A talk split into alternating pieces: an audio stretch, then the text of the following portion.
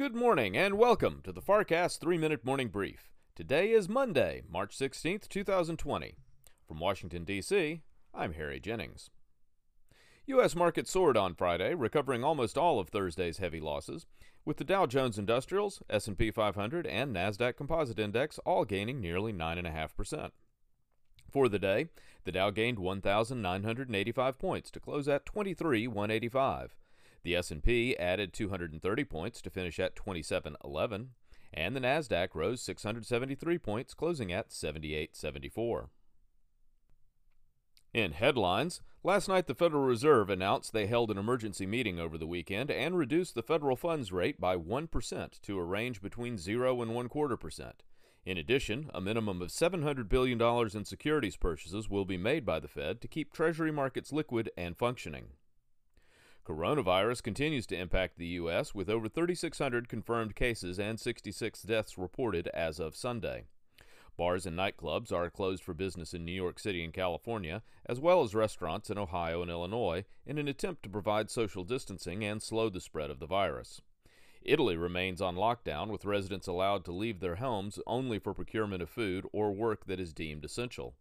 Another 3,600 cases were reported on Sunday in Italy, with nearly 400 deaths, bringing the total in the country, the hardest hit other than China, to nearly 25,000 cases and over 1,800 dead. In overseas markets, Asian and Pacific exchanges saw more losses in Monday trading.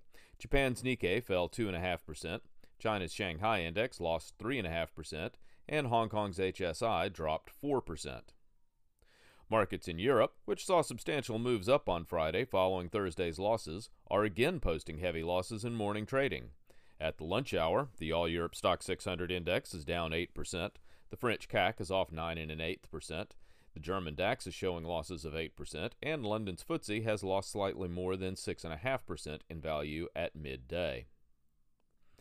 In commodities, crude oil prices are moving substantially lower this morning, with the West Texas Intermediate benchmark trading at $30.08 per barrel, down $1.65 from Friday's final settlement.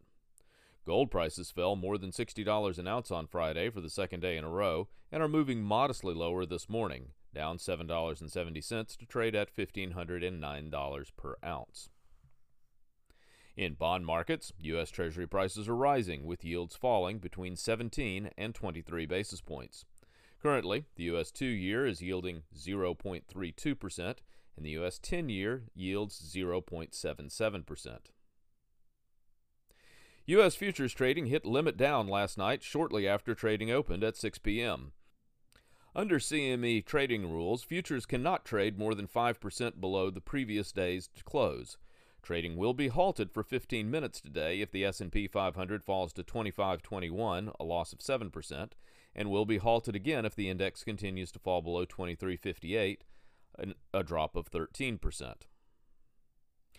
Thank you for listening to the FarrCast 3-minute morning brief. For a deeper insight into the economic turmoil and the global pandemic, listen to the FarrCast, available on Apple Podcasts, Spotify, and all major podcast platforms. Recent guests have included Robert Frick, Chief Economist of Navy Federal Credit Union, Dr. Jay Bryson, Chief Economist of Wells Fargo Investments, and Jack Barugian from the Chicago Mercantile Exchange. The FarrCast brings you experts and insiders to survey the economic landscape and the investing environment every week. It's the FarrCast, Wall Street, Washington, and the world. From Washington, D.C., and for the FarrCast, I'm Harry Jennings. From all of us at Farr Miller in Washington, have a productive day.